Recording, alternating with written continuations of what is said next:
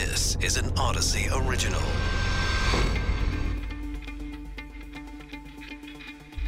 This is War in Ukraine Daily. I'm Charles Feldman from the KNX Audacy Studios in Los Angeles. President Biden, hoping to offset months of chaos in the global oil market that was touched off by Russia's invasion of Ukraine, has announced the release of 1 million barrels of oil per day from the country's strategic petroleum reserve for the next six months. Now, the goal is to reduce record high gas prices, and the question is will it work?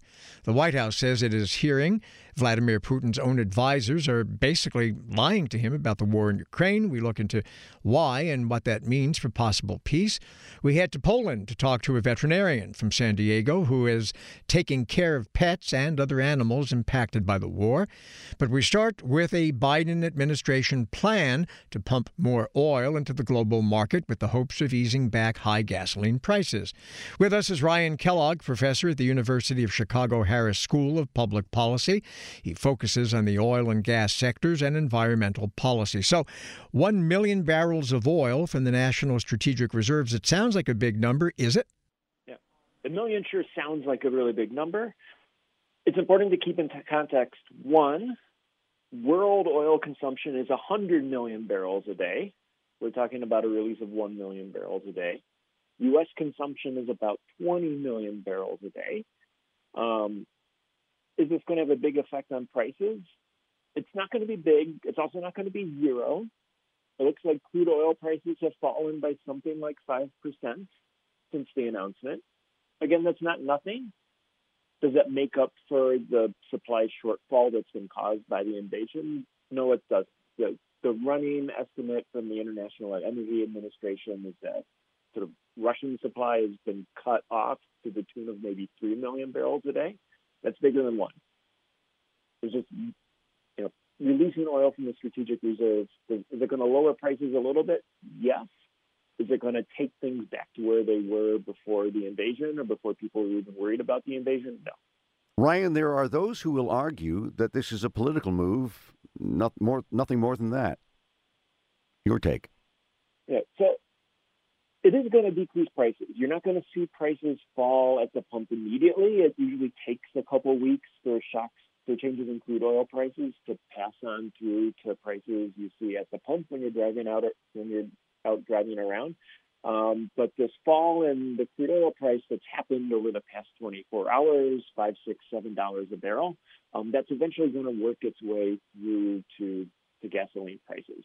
Um, and I would expect there to be a modest and modest decrease in prices, at, decrease in prices at the pump. But okay. again, you know, it's not going to sort of put things back to what people were used to last year. Right. So, so, so the, the the president, as you know, uh, besides uh, having this uh, uh, one million barrels a day of oil being released. He's also uh, insisting, or, or at least pleading, I suppose it depends on your point of view, with oil companies to start pumping uh, getting more oil out of the ground. Uh, now, there are a couple of issues with that one. One, are the oil companies going to listen? And two, what about the environmental impact? Yeah, so there, there's really nothing the administration can do to get private companies to get more oil out of the ground. Most U.S. oil and gas is actually produced off of private land, not land owned by the U.S. government. A lot of the shale oil boom happened on private land.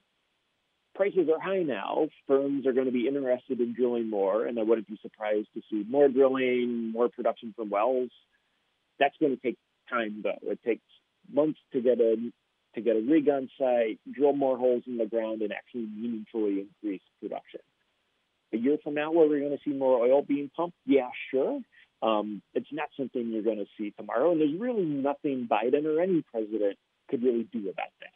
In your opinion, is he right in calling for Congress to demand these companies pay fees for the wells that have not been used for years? Uh, so for federal land, honestly, I, even something like that probably wouldn't make too much of a difference on the on the supply front. Um, in part because so little oil and gas production in the U.S. is coming from onshore federal land. If there's federal land that companies have rights to but haven't drilled, the reason they haven't drilled is probably because the land's not all that productive anyway. Um, so I wouldn't expect a move like that to really sort of move the needle in the in the near term on on oil supply. All right, thank you very much.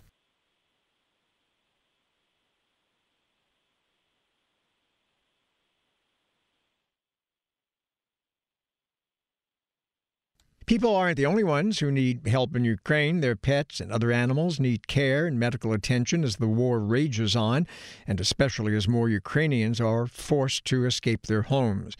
Veterinarian Dr. Gary Weitzman is president of the San Diego Humane Society. He is now in Poland on a mission to provide care for animals and to set up a border crossing veterinary clinic. Dr. Weitzman is with us now. Doctor, thanks for talking with us from Poland. So tell us about the situation there. We've heard so much about the hardships of Ukrainians escaping Russia's invasion, but how about their pets? Yeah, hi. Um, it's it's uh, been good to get over here finally to see it for myself and to see if there's any way for us to help. Uh, the animals haven't been forgotten by the people in Ukraine. Uh, many of them are bringing their animals across. Uh, that's been becoming more and more difficult as uh, restrictions have increased because some of them have been bringing anywhere from two to 20 animals. So the Polish authorities have gotten a little concerned about that and cut it down to two animals per person to bring across the border. So that's causing other issues on the other side where animals may be um, maybe abandoned on the Ukraine border. But the ones that we're seeing here in Poland now are actually in pretty good shape. They're stressed. You know, the people are stressed. It's just a horrible situation any way you look at it. But the animals are in really good shape, the ones that are coming over. I guess um, for me, the sobering part is not knowing what's happening to the animals that are left behind. Right. And uh, it's a pretty grim um, story to tell, I think. Yeah, Doctor, what exactly are you doing? Share with us your mission plan. Yeah, sure. Yeah, I've been working with the International Fund for Animal Welfare, otherwise known as IFAW, and they set up um, basically a, it's small but very powerful right in that uh, border crossing camp where everybody's coming through. It's really a, one of the first tents that people see. It's a medical tent, and there's supplies for people with their pets if they need carriers for cats or if they need leashes and muzzles, uh, some basic veterinary supplies that we can use here. Um, we're, we're doing all of that right at the border for people when they're coming across. And of course, lots and lots and lots of dog and cat food and bird food and and you know we've seen everything uh, from ferrets to snails. Yeah really somebody brought over pet snails. Wait wait wait wait someone hold on someone brought a pet snail? Snail yeah I'm not kidding. You know, you got to love that though. She raised a snail from uh, snaillet, I guess. You know, and wow. my my uh, medical background doesn't go very far into mollusk territory, but she this was her pet, and she brought him across, or her, I don't know, across the border. But you know, on the more um, regular side of things, we're seeing lots and lots of cats and dogs coming too and they're in they're really in good physical shape their mental shape is what we're the most worried about now. you know and, and i was just going to ask you about that that that people i think sometimes dismiss the fact that uh, animals pets might have their own trauma because of this war and being displaced and moving from uh, you know, an environment they're used to, and perhaps before they left Ukraine, they were hearing explosions because we've talked to lots and lots of, of people who have uh, fled Ukraine telling us about how disturbing it was to them just nightly hearing the bombardment. Tell us a little bit about the psychological issues that these animals seem to be going through and how do you deal with it? Yeah, it's really unbelievable for both the people and the animals. So if you think about it, these animals, yeah, they've, they've experienced everything that people have. They might not know consciously or you know they might not really understand what those noises represent whereas people do so it can add a little bit more horror on the human side. But for the animals it's the uncertainty and the unknown. It's loud noises and and smells and and you know obviously there's lots of injured there's injured animals as well. Animals without limbs that we've heard about. I haven't seen any of the animals that have been injured. They've been taken care of on the ukraine side for the most part. But these animals have gone through everything that people have without any concept of what is happening. So they're they're pretty terrorized. They're they're pretty stressed. And then compounded by thinking, you know, there's 50% of these animals coming across the companion side Um, they're they're cats. Fifty percent are cats. Fifty percent are dogs. People are just carrying their cats, and I, I'm astonished. You know, as a vet, I look at these cats and I think, you know, if they were in San Diego, there's no way someone would a cat would stay still in someone's arms. But coming across um, a war zone border, these cats are just you know being held and and behaving. Uh, so we're getting them carriers and harnesses and all sorts of things to try to calm them down. Um, they're they're really in surprisingly good shape once they've come yeah. across the border, though. Doctor, what about strays? I understand you have a dog named Slava there. Tell us about Slava. Oh, Slava, yes, you know Slava Ukraini, the the um, the cry for peace uh, from the Ukraine side. Uh, Slava means glory, and this dog uh, was found. Um, we found this dog this morning, and he had been wandering the streets and the there's small highways here, and he's been wandering the highways, and it's been fairly good weather for March in Poland, but it's really getting cold today and rain nonstop for the last 36 hours, and then snow coming. So we wanted to get that dog, so we cooked him with a bowl of food and kibble. And honestly, the the woman I was I've been with, um, her name is Diane. She she's an animal control officer in Massachusetts, and she was just amazing. Um, I'd like to say we got that dog, but she got that dog. But I got to take care of him once once we got him, and and that was really great. Uh, one quick question: I'm curious. Have you ever done anything like this in in your career? I mean, there couldn't be anything farther from San Diego, where I guess yeah. you practice, to what you're doing now. You know what? Honestly, guys, um, I think that question could go for everybody here, whether or not they're a victim of this uh, of this disaster or someone trying to help make it better. Nobody has gone through anything like this in their lives before. Yeah. Okay, Dr. Weitzman, thank you. Thank you for the work you're doing. Again, that's veterinarian Dr. Gary Weitzman, president of the San Diego Humane Society, joining us from Poland. U.S. intelligence has determined that Vladimir Putin is not getting the entire picture of his invasion of Ukraine. The intel assessment finds that Putin's top advisors are not accurately portraying his military's struggles in Ukraine. They are apparently scared to give him bad news. Matthew Schmidt is a Russia expert, professor of national security, international affairs, and political science at the University of New Haven.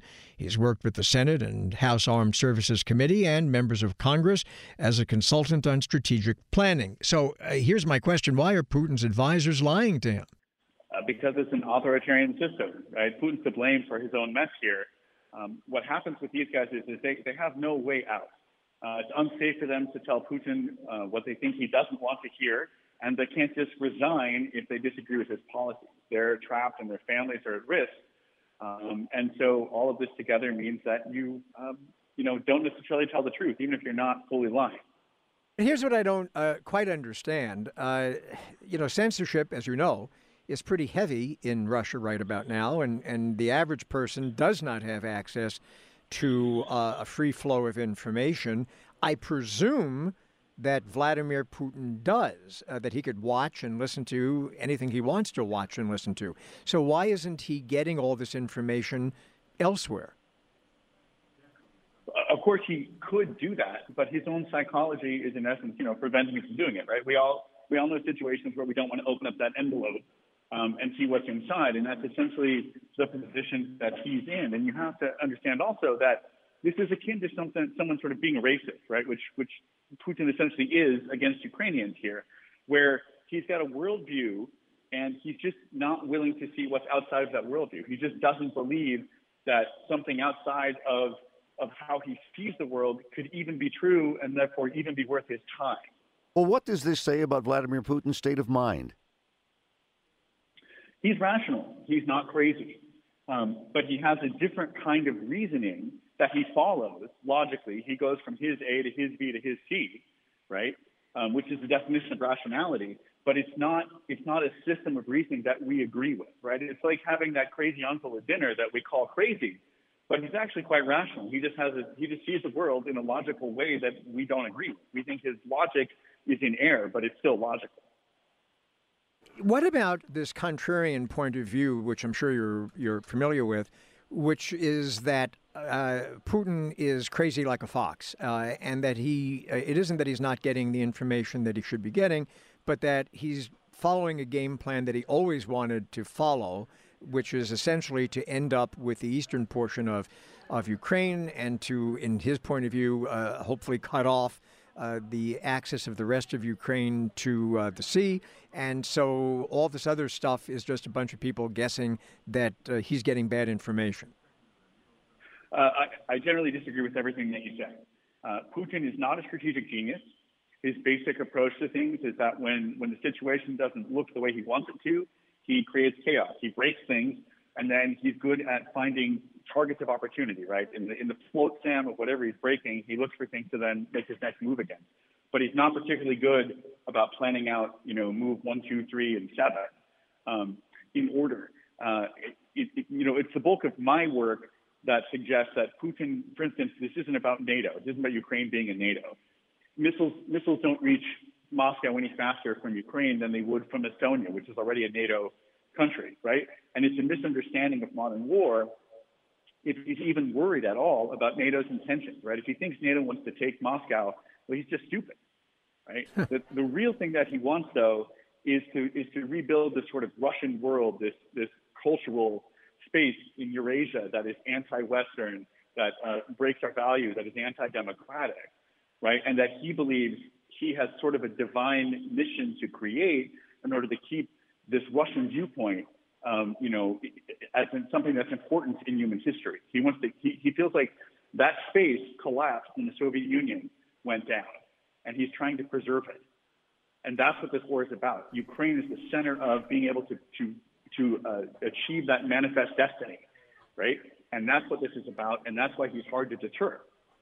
All right. Matthew, thank you so much for your perspective. Again, that's Matthew Schmidt, Russia expert, joining us from the University of New Haven. You'll find this Audacy original podcast and others at Audacy.com and on the Audacy smartphone app, Apple Podcasts, Google Podcasts, and Stitcher.